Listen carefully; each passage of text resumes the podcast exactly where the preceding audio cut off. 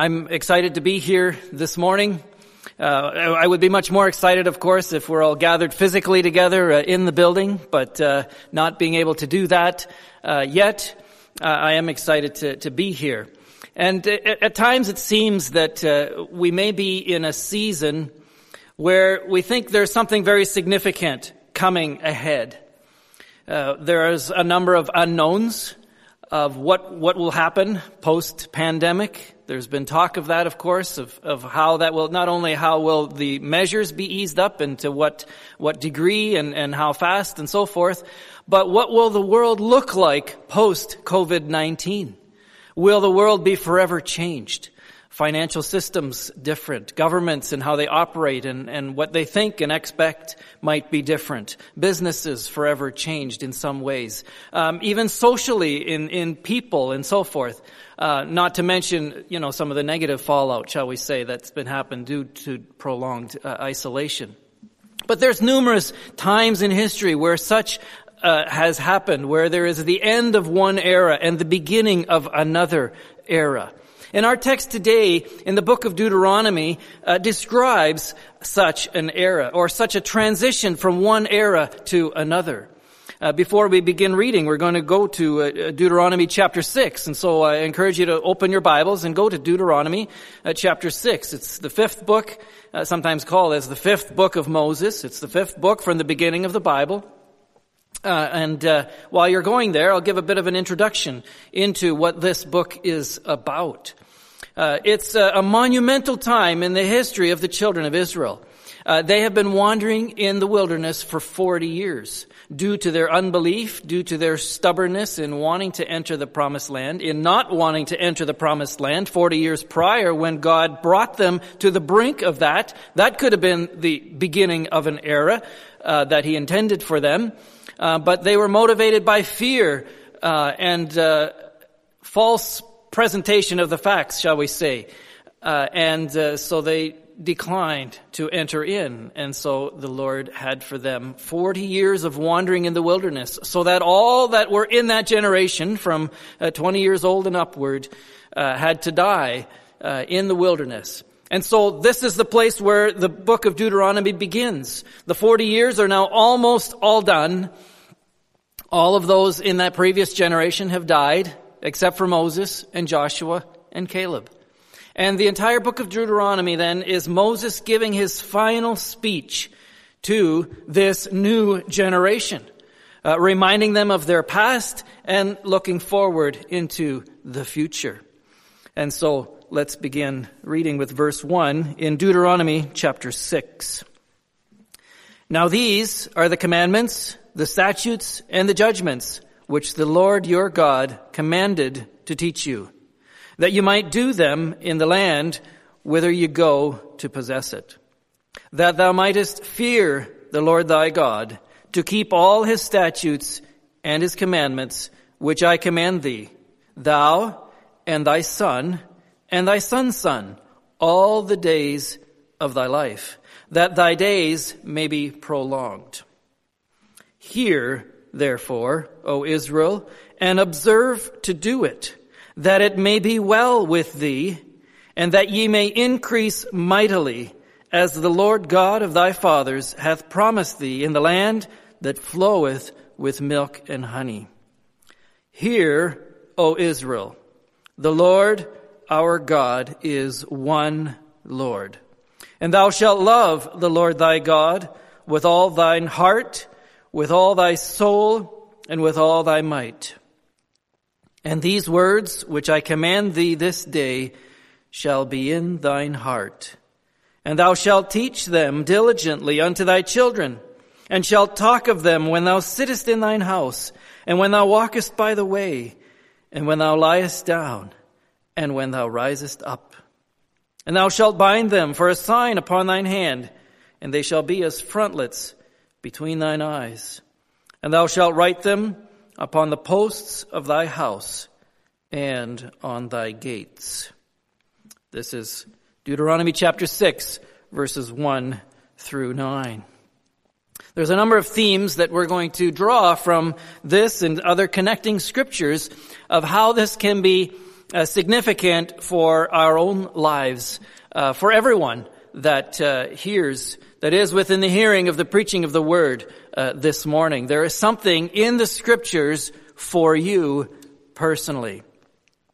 Uh, the first statement that I want to bring your attention to as uh, Moses is describing commandments and statutes and judgments um, that he is repeating the, the, the, book of Deuteronomy, the, the name Deuteronomy refers to, in a sense, the repeating of the law.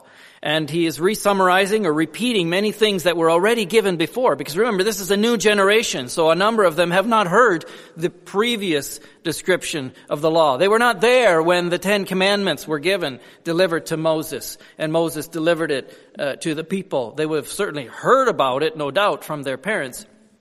Uh, and so Moses is saying it again so they hear it firsthand uh, from Moses. the passage that we have read doesn't elaborate on all of what the details of the commandments are, but we've got some principles of what God expects of uh, primarily the kind of people he wants us to be, or the kind of people he wants us to become, and the kinds of things he wants us to do. So let's look at verse 2, where he says that you might fear the Lord thy God, to keep his statutes and his judgments. So the first thing that Moses describes here is in terms of fear. Fear has two meanings. The first one is to be afraid, to be uh, terrorized, in a sense, having a measure of terror and being frightened. And this applies uh, in our relationship with God, primarily if we are, shall we say, on the wrong side of our relationship with God. Meaning we, we, we don't have a good relationship. Maybe you're in rebellion with God, or you're at a place where you're ignoring God and uh, walking away from Him. There are many stories in the Bible that describes people that were afraid of God or responded in fear. Um, one comes to mind, shall we say, Jonah. When he heard the word of the Lord, he, in a sense, wanted to escape as he was afraid of what God was asking him to do. Other people respond out of fear. Uh, we, we fear the things that we don't know. Uh, the coronavirus was very much feared um, when, especially because many things were unknown. And as we come to know something and understand it, then there's room for less fear because then we can understand the nature uh, of of that. The fear of God, in the sense of being afraid of Him, is appropriate for those that are in rebellion and in sin against God, because there is something very real to be afraid of, and that is eternal judgment, because we will be judged for our actions. For every thought, for every deed, everything that we think about, we will be judged. You will be judged. No one will escape. And that is certainly something that is right to be afraid of. But there's another meaning of the word fear, and that is that of reverence and respect. And uh, this certainly applies in our relationship with God at all times. Those that are His children, we reverence God and we respect Him because He is the most high God. There is no one greater than Him. And this sense of awe is what should grip us when we behold the character of God, when we behold His nature and His power and His love and His wonder. And we get a sense of that a little bit when we behold, when we look at and experience beautiful things in the creation. When we stand at the edge of a cliff and look at a beautiful landscape that is below. It's, it's sort of this jaw-dropping beauty. Or when someone accomplishes something fantastic or surprising, we, our natural reaction is this sense of awe and our jaw drops. Well, that and so much more is applicable when we consider who God is and His greatness. There are wonderful descriptions in the scriptures uh, that give us a little sense of the glory of God the glory of his character in that of uh, mercy and love and justice and righteousness and, and uh, compassion and forgiveness. Uh, that of his power and the things that he can do and the forces of nature. There's descriptions uh, about that. The glory surrounding the, the throne room of God and the uh, angelic beings crying, holy, holy, holy, and the brightness of his appearance and so forth. All of that is very much worthy of our awe inspiring uh, reverence uh, to God. But there's more, because uh, if we look at verse uh, 5, uh, addresses this concept of loving God. So the first was the description of fearing God, and then we move on to loving God. And so if we just dwell a few moments on the contrast between this element of fear and reverence, but also that of love. That of love is a much warmer nature in the relationship. And that's where God wants us to be there as well uh, with Him because He is a God of love and loves us and wants us to love Him. And in fact, if we would contrast these two things, the apostle uh, John writes about this. He was very close to the Lord and knew Him. Jesus said, if you've seen me, you've seen the Father. And uh, John writes in 1 John chapter 4, 18, he says, there is no fear in love. But perfect love casteth out fear. He that feareth is not made perfect in love, uh, because fear hath torment. Uh, I'm, I'm quoting it, and I, I may have done some of it in the wrong order here, but this, this element that there, there's a bit of a tension, or shall we say opposite nature between uh, fearing someone and loving someone. And uh, one would say, well, you, you, can't really do both at the same time. Uh, and to a certain degree, you can. But uh, love is the higher virtue. Uh, the Bible tells us in 1 Corinthians chapter 13 that love is the greatest virtue above all. That's why God describes himself is that he is love, the highest virtue. Uh, and so we are to worship God out of fear and reverence and even much more out of love. And perhaps there's a, a gauge, if you could call it a, a thermometer between these two extremes. Where are you at in your relationship with God? Is it described more in in terms primarily that of fear and being afraid of his judgment uh, and so forth. In fact, if we would look at uh, the apostle Paul, uh, uh sorry, the apostle John addresses that here in this chapter. If we would look at that a little bit more. Uh, verse 17 in 1 John 4. Herein is our love made perfect in the sense of complete, that we may have boldness in the day of judgment. Imagine that. Boldness in the day of judgment. The day of judgment is something to be uh, afraid of in a sense and, and uh, recognize where we stand before God. We are, we are to be judged. That's a scary thing. But because of love, because we love the judge, as a father, that is an entirely different uh, relationship that gives us this measure of boldness, meaning a sense of confidence. We're not talking about arrogance here or overconfidence in who we are and what we have achieved. Uh, standing before God would certainly put all of that in place as we fall on our face before Him in worship, uh, voluntarily or involuntarily. It will happen uh, that we humble ourselves before Him but that we may have a confidence in the day of judgment, because as he is, so are we in the world. And then is this verse, there is no fear in love, but perfect love casteth out fear, because fear hath torment. He that feareth is not made perfect in love. We love him because he first loved us. Where is your walk with God? Is it described more in, in terms of love or in terms of fear? Let us move, let it grow more into that of passionate love and desire and awe-inspired uh, worship. Now, let's move on to the main essence of the, the teaching here. This word is used in verse 3 and in verse 4, and that is the word hear.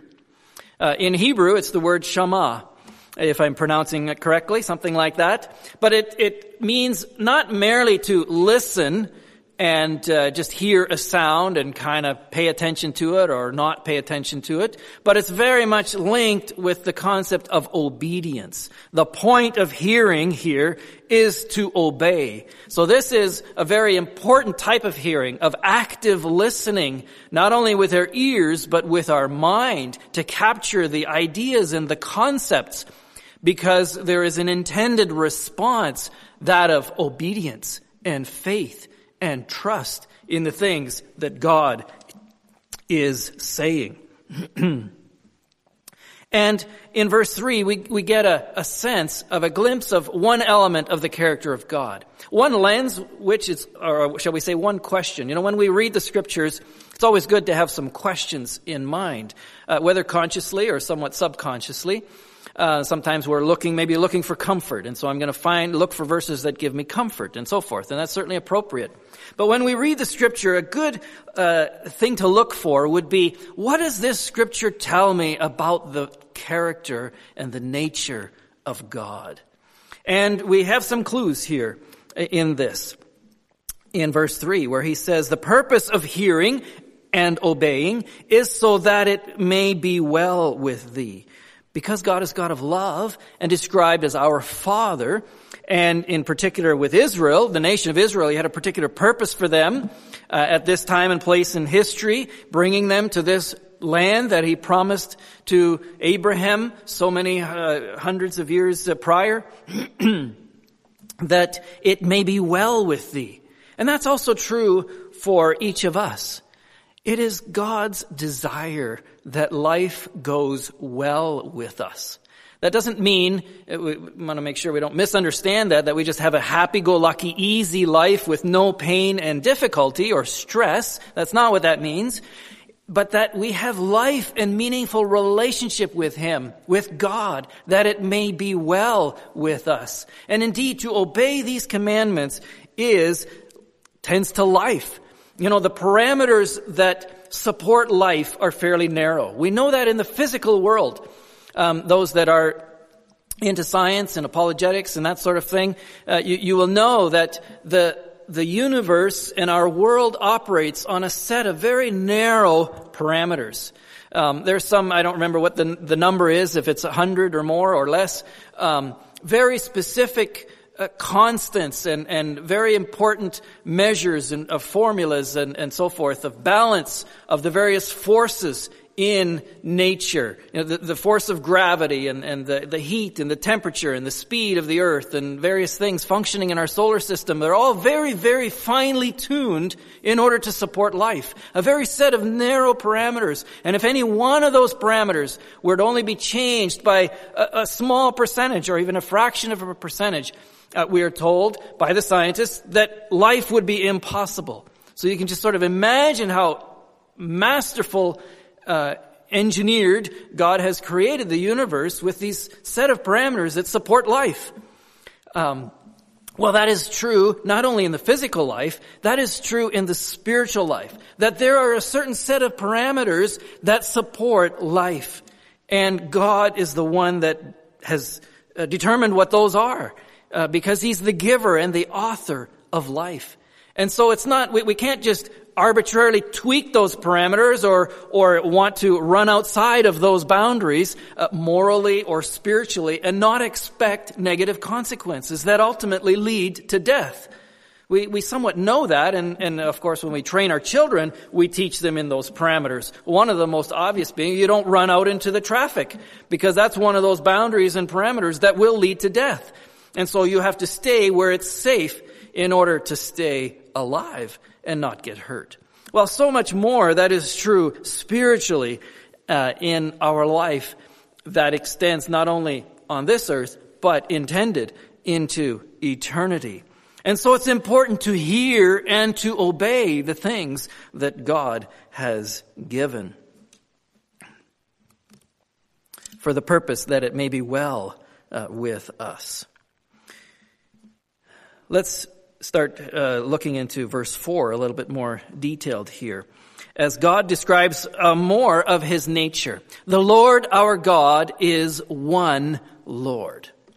This is in contrast to the multitude of idols that were in the nations uh, round about them. Each one had their own sets of idols um, that did different things. But he describes God, God describes himself in terms of one.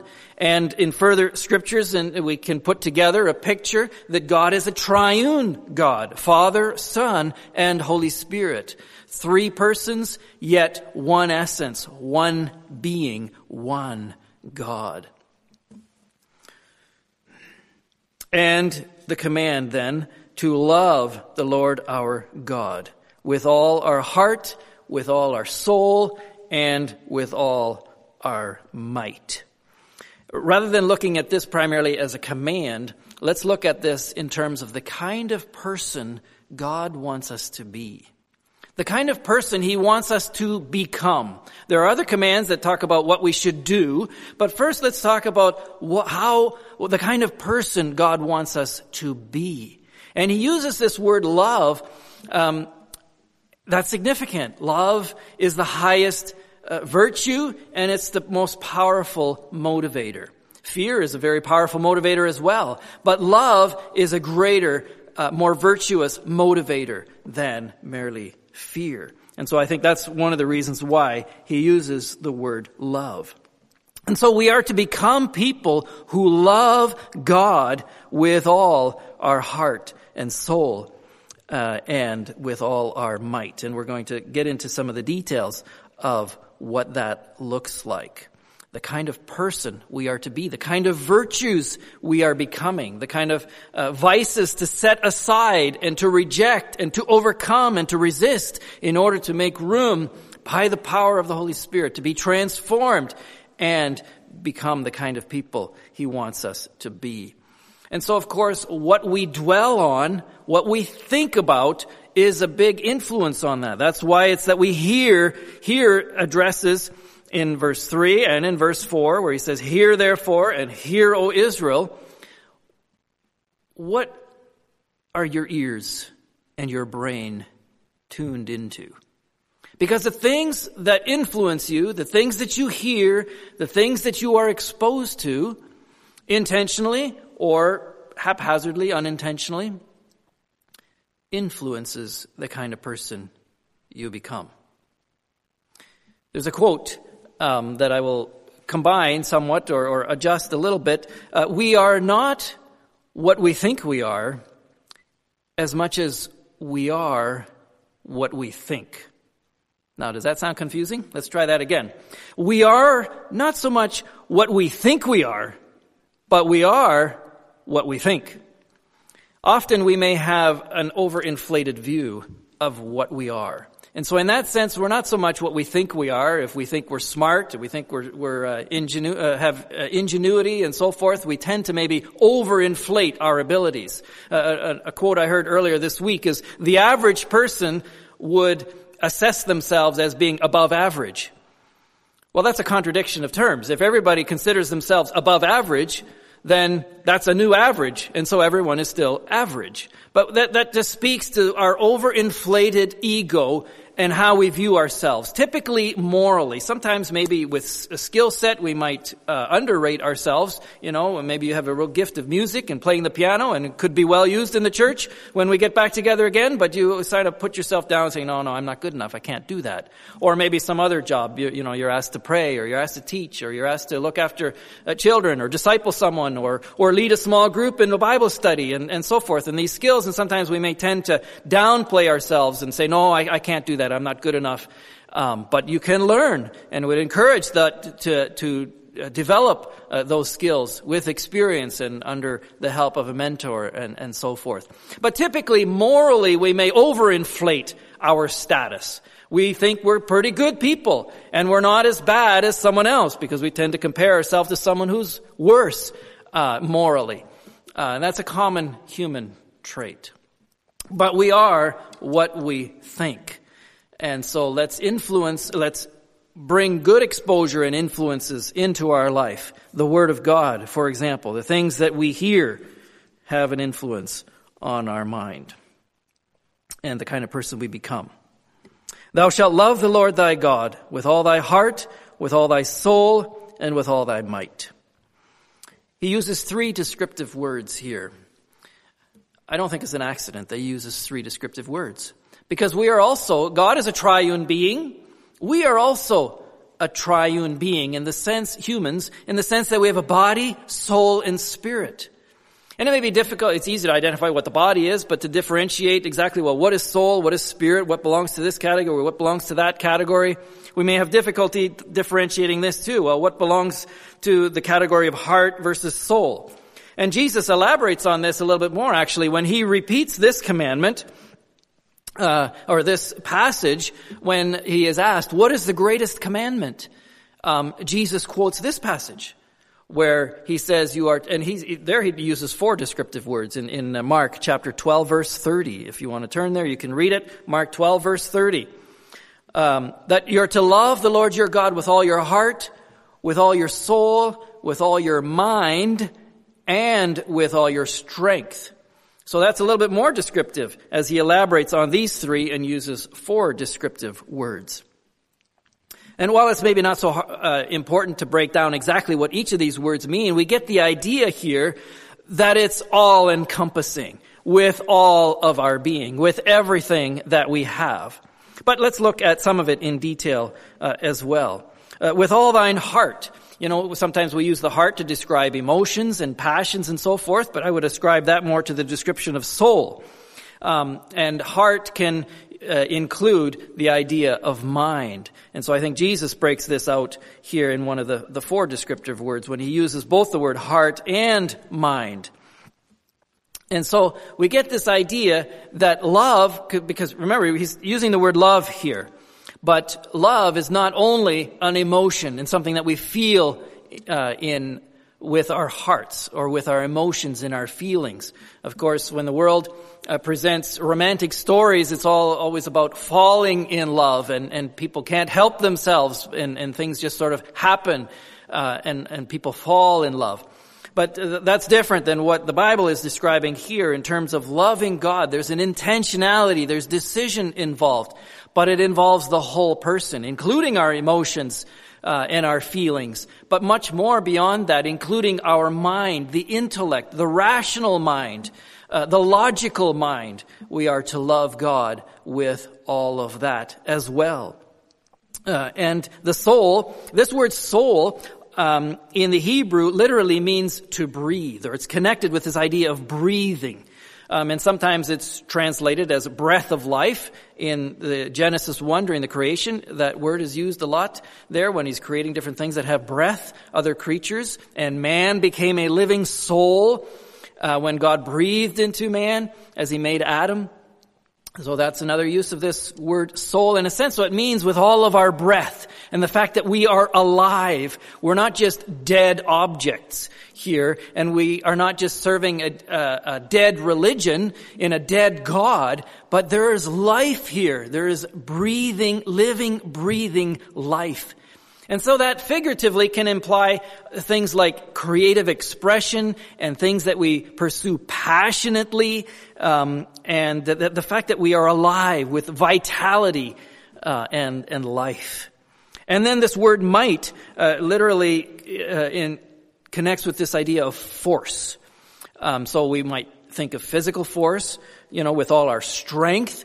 Um, we think of physical strength to serve God, or to love God with our body and the things that we do and how we present our bodies and how we act and behave and so forth. So that would certainly be one application of that. But beyond just physical strength, it also connects to this idea of emotional strength, that of perseverance, that of in for the long haul and when the going is difficult to persevere. That takes strength to fight against temptation, not only for five minutes, but for hours and days and weeks, however long that temptation is there until it is overcome.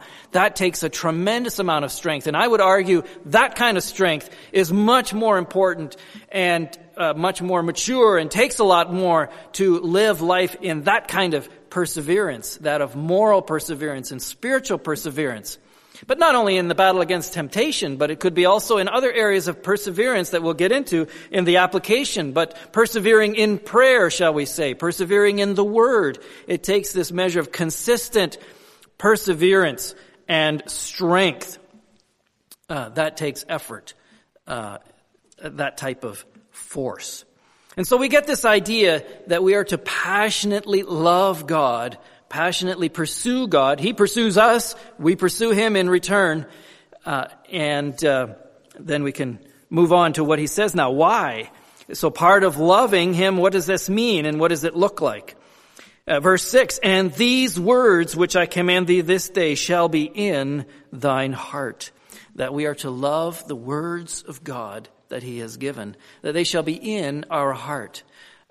Again, the idea of heart here includes the idea of mind. So it's not just uh, includes the idea of memorizing scripture, reading scripture, memorizing concepts, doing diligent study, making connections between this scripture and the other scripture, and that story and this story, and so forth.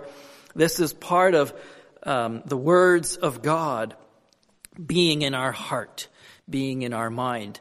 Uh, Psalm 119, 11, Thy word have I hid in mine heart that I might not sin against thee. That's really important. One great way of applying this scripture. Uh, verse 9 talks about writing these things on the posts of your house and on your gates. And so even the messages that are on the walls in our house, what kind of artwork is hanging there, what kind of uh, text and words. Sometimes there's nice pictures with with a Bible verse and so forth. Those things are great, or some sort of other artistic expression that reinforces the importance of the Word of God. And if there's other things hanging there that may be in contrast to the Word of God, maybe that tells us something about what we value. I heard a statement once that said if you want to know what your teenagers' idols are, is look at the walls of their room. And what kind of posters do they have hanging there?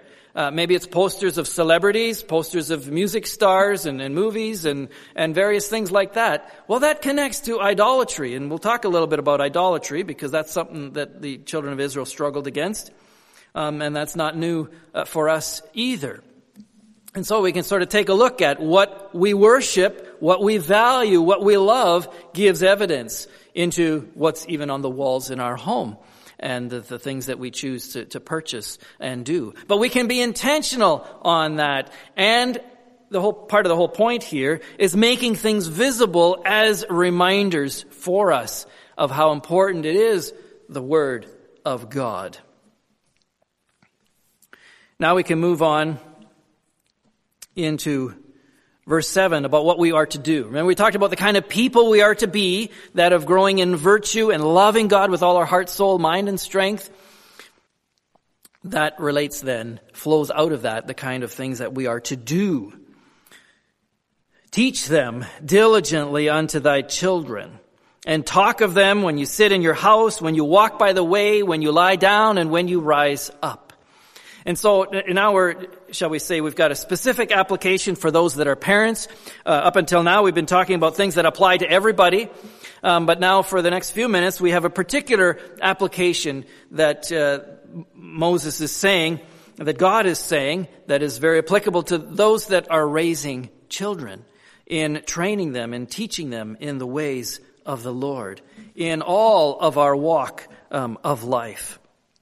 Uh, the word diligence is used here, so there's some intentionality here. It doesn't just happen. Ha- it's not just haphazardly and by accident, and when we have a chance, and and when we have a few uh, minutes here or there. This is priority. This is the reason for our existence, shall we say, or part of the reason for our existence, our calling um, at this particular season of life. Those of us that are in the season of training uh, children. Um, we have I'm just trying to think of uh, what order to describe this in. In, uh, in Colossians, maybe we'll go to because there's some practical statements um, about this. Colossians chapter 3, uh, we can begin with verse 18. Describes the functioning of families here. And I think this is uh, especially applicable now because we're in a season unprecedented where maybe we're, we're, some maybe feel stuck at home with our children a lot more than we normally would be uh, for those that are home all the time with their children. Um, with children not being able to go to school and, and many working from home and sort of thing, or, or some uh, maybe not working at all. Uh, because of the business being shut down. And so in a sense that puts extra pressure on the family dynamic because we're with each other a lot more than we might be used to.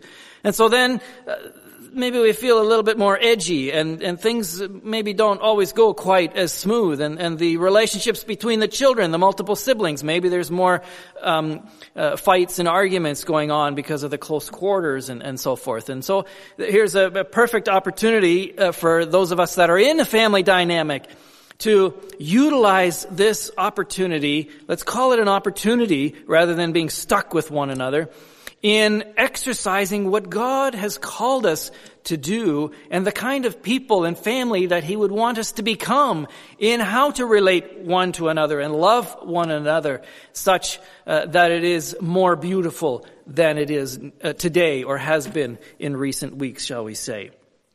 Verse 18, Colossians chapter 3. Wives, submit yourselves unto your own husbands as it is fit in the Lord. Husbands, love your wives and be not bitter against them.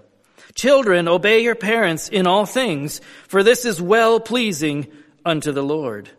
Fathers, provoke not your children to anger, lest they be discouraged.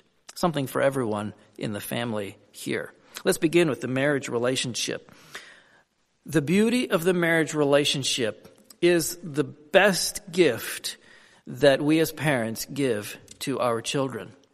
Because it's from observing two adults living in the home who love one another, who've committed their lives to each other, how they, they learn so much from how we interact.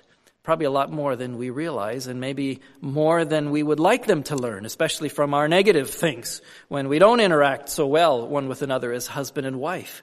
But think about it. They learn love, they learn commitment, they learn patience, they learn uh, forbearance, they learn what it means to solve conflict when there is conflict, and they observe, that's a big one. They observe how parents solve conflict among themselves between husband and wife. That has a huge imprint on the child and on, on how they view conflict and how they process conflict and how they try to solve conflict or maybe avoid conflict or run away from conflict or and, and so forth. They, they learn forgiveness. Uh, they learn how to apologize.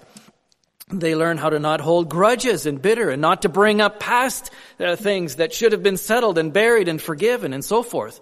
Or they may learn the opposite of all of these things if, if our uh, marriage relationship is not on track in the way God would want us to function as husband and wife. And so in that sense, we, we, we have a limited time as husband and wife to get our act together, shall we say, but not just our act, to get our genuine relationship together because our children are growing up and they're seeing these things every day. And so it's all the more reason for us to, to trust in God and to call upon Him of what kind of people we are to be. And we may need help in that from time to time. We may need the support of other parents um, or pastors or counselors uh, for a season or mentors in, in getting us through maybe a difficult season of what kind of people we are as parents, uh, as husband and wife in order to fulfill this mandate. But then we also have children, obey your parents in all things. And so there will be some children and youth listening right now. This is for you specifically. Um, because the way you conduct yourself now has an influence on how you, the kind of person you become in the future. Even though you think that, well, right now you can uh, be rebellious and selfish and do your own thing and then suddenly someday you're going to flip the switch and you're just going to be this good, mature person that's going to be able to have a stable marriage and, and be a great parent and be a good employee and so forth, even though right now you're the opposite of all of those things. Well, it doesn't work that quite so simply. Uh, it requires the power of God in transforming your life and that transformation begins today in small decisions by turning your heart to Him and hearing what the word of the Lord is for you and turning your heart to Him. Because it's the most beautiful thing that you will ever do. And I encourage you to begin that uh, today. The kinds of things that we do with our children. This idea here all day long when you uh, talk of them in uh, verse 7.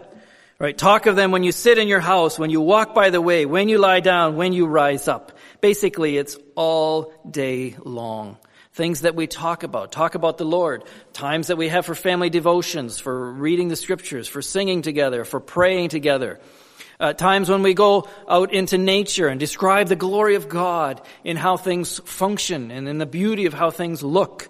Um, and in the fun things that we do and playing to ga- games together as a family and, and watching a, a, healthy, a wholesome movie and, and, reading good stories and books or listening to audiobooks and so forth. Um, uh, going for a bike ride, uh, playing sports, whatever, uh, with our children healthy activities that's all about interaction that stirs up things, uh, things get us, uh, causes maybe to be angry for a moment and how we process that anger and express it in a healthy way. Um, and so forth. Bring peace into a situation. These are all healthy family dynamics that fulfill this mandate of training our children in the ways of the Lord. And then there's intentional areas of of uh, teaching them whether it's specific tasks that require an explanation and a demonstration and then engaging them in the task and helping them along and then observing them from time to time to ensure that they're still doing that task. That's a, an area of, of discipleship, shall we say. And sometimes we, we may tend to avoid giving our children tasks because they can't do it perfectly. You know, they're immature and their muscles and their brain is not developed well enough to do it and, and it's faster for us to do it ourselves. And so we would say, uh, I'll just, I'll just do it myself. You know, you just go ahead and play. Um, and, and leave me alone so that I can focus on this task. Well, we're missing out as parents if we have that. Sometimes we may need to do that, but for the most part, can we involve our children in the normal tasks of the day? Uh, whether it's uh, uh preparing something in the kitchen or, or setting the table or cleaning up from the table or washing the dishes or putting the dishes away um, or home maintenance tasks and so forth. There are certain stages and ages when children express a natural curiosity and desire to come alongside us and do these things. And if we would quash that and squelch that at that time saying, well, you can't do it yet because usually that interest exceeds their ability meaning that interest happens sooner than they can actually do it. But that's precisely a great opportunity to begin training in small steps as it begins the relationship, that of trust and training and, and intimacy and so forth. And there's risk. Of course, it will take us a lot longer to do the task. They, they may break things, they may damage things and so forth. And so that develops character in us, in, in the things that we value. Do we value our relationship with them or do we value the thing that was just broken? Uh, more than that and, and so forth. Lots of learning, not only for the children, but for us as parents, as God uses these, shall we say, sometimes difficult forces within us or external to us to shape character in us into the kind of people we are to be, into the kind of people we are becoming. And so in that sense, we let our children make mistakes. Mistakes that we can afford or they can afford to make and learn from them. Uh, they learn a lot. We learn a lot from mistakes, more than things that are executed perfectly at times. All right? Um, but of course, talking about perfection, we need also a lot of grace in parenting. And sometimes we may miss this element, and, and, in one sense, maybe this is the most important, because God, we are in an age of grace, God extends so much grace to us, and we can demonstrate grace to our children. It's not about perfect performance and executing things perfectly, and then when they don't, we come down hard on them in judgment. See, I told you you couldn't do it. You should have let me do it myself. You know, uh, leave it alone. Now I got to fix it. This mess that you just made and so forth. That's not a graceful response to what has happened. Maybe it's something very painful that has just happened to us in, in what they have broken or an opportunity that we've missed because of the delay of our children or whatever the case may be.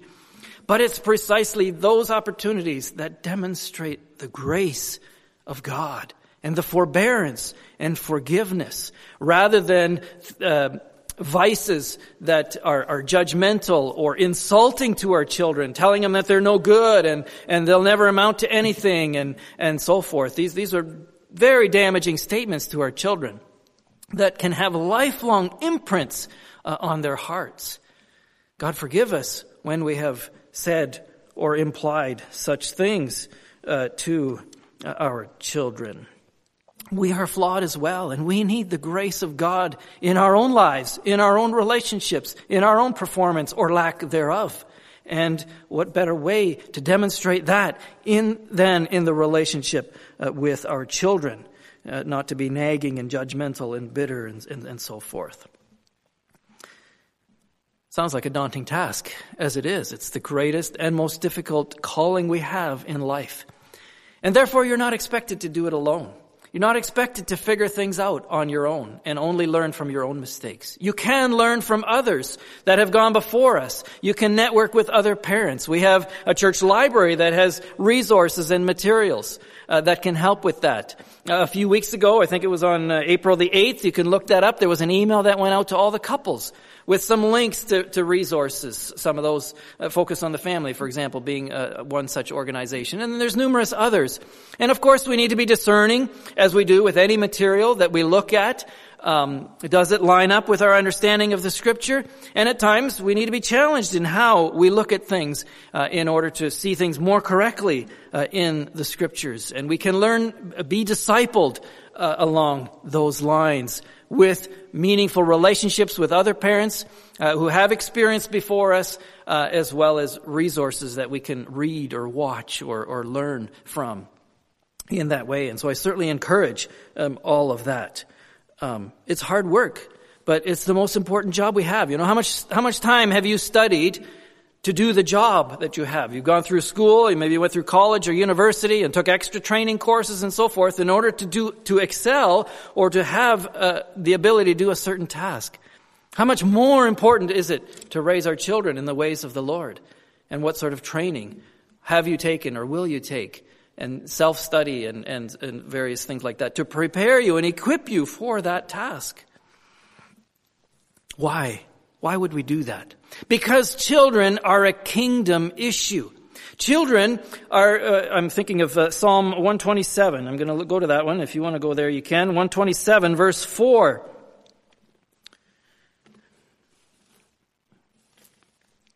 As arrows are in the hand of a mighty man, so are children of the youth.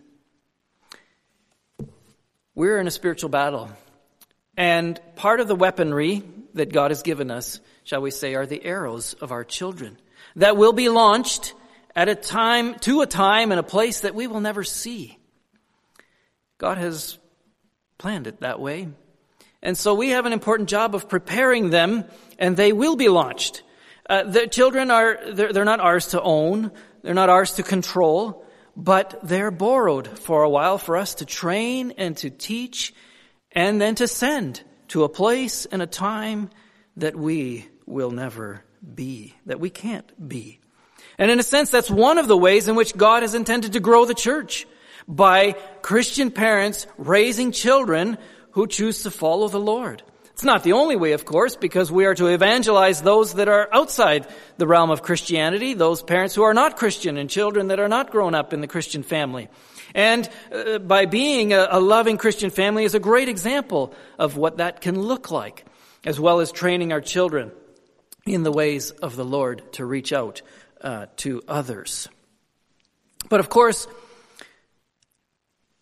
there are those that don't have children. And uh, there may be those that um, need some comfort as maybe you're past the stage of raising children. And a message like this, or reading things like this, or maybe even seeing what you see, um, may give you some regrets of your own parenting. And I encourage you to take comfort from the scriptures because no one is perfect. Receive forgiveness from the Lord, repent where that is uh, necessary, and uh, rebuild where that is possible. As God is a God of redemption. And wherever you're at in the life of the relationship with your adult children, maybe things have turned out differently than you expected. Maybe your children have made choices that have given you many tears and grief. Maybe there's a great chasm of relationship of, that you in, intended and hoped for closeness with your adult children, and there's just great separation and a great chasm, even though they might only live in the same, they might live in the same city, but the relationship is so far apart. Maybe there's ways that God would want to redeem that and rebuild and heal that which has been harmed or hurt. As long as they're still alive, there's opportunity for that. There may be those that it's difficult to hear a message like this because they long for having children and that's not granted to them. And I don't know what really I could say to you that would make you feel better about your situation because you have a hole or something that's missing in your life that you desire right now. Or perhaps uh, you've, you've lost a child prematurely or young. And it's painful even to see the, the beauty of other children as it reminds you of your own loss and pain that you're experiencing. I can assure you that the Lord feels the pain of your loss and gives you the appropriate comfort. And for those maybe who never had children and, and who are not called to have children, there is a place that you have in training the next generation. Uh, not to the same intensity as those that are parents, but in terms of mentoring. There's the whole world of mentoring, of which we've talked about before at times, from time to time, that you can invest in the life of someone who is going to be to the next generation, who's going to form the next generation. And we see examples of that in the scripture of people that were mentored. You know, for example, Moses mentored Joshua and Caleb, and those were the ones that succeeded him. You know, after the book of, uh, uh, at the end of the book of Deuteronomy, Moses passed away, and the responsibility was passed on to Joshua. And so there's a tremendous mentoring relationship that took place there over many years. And those are opportunities in which you have if you are single or not, uh, not married. Or if you are uh, a married couple with no children. There are ways in which you can invest in the next generation through mentoring that has tremendous kingdom impact. There's a, a poem, a song that I would like to read, and a poem. I had intended actually to read the song earlier. Um, it's connected to the words of Jesus when he said, let the little children come to me. When the adults, uh, the disciples felt children were a nuisance and they should, they're in our way and they should be sent away. It's called Let the Little Children. Up before dawn and out the door, what in this world are we striving for? We already have much more than our time affords. Struggling up the ladder offers such little reward. If we're heroes to strangers and strangers to our children, we won't stand blameless before the Lord. Train up a child as he should go. He won't turn away when he is old. Lord, give us the wisdom that we need. Kids learn a little from what we say, much more from what they see. If they see us filling our lives with everything but Jesus, how will they know it's Him they need? He said, let the little children, for of such is the kingdom of heaven. You know He loves the little ones. So mothers and fathers, let's follow the Savior and cherish the treasure we have in daughters and sons. May the Lord richly bless us as we ponder on these words. Amen.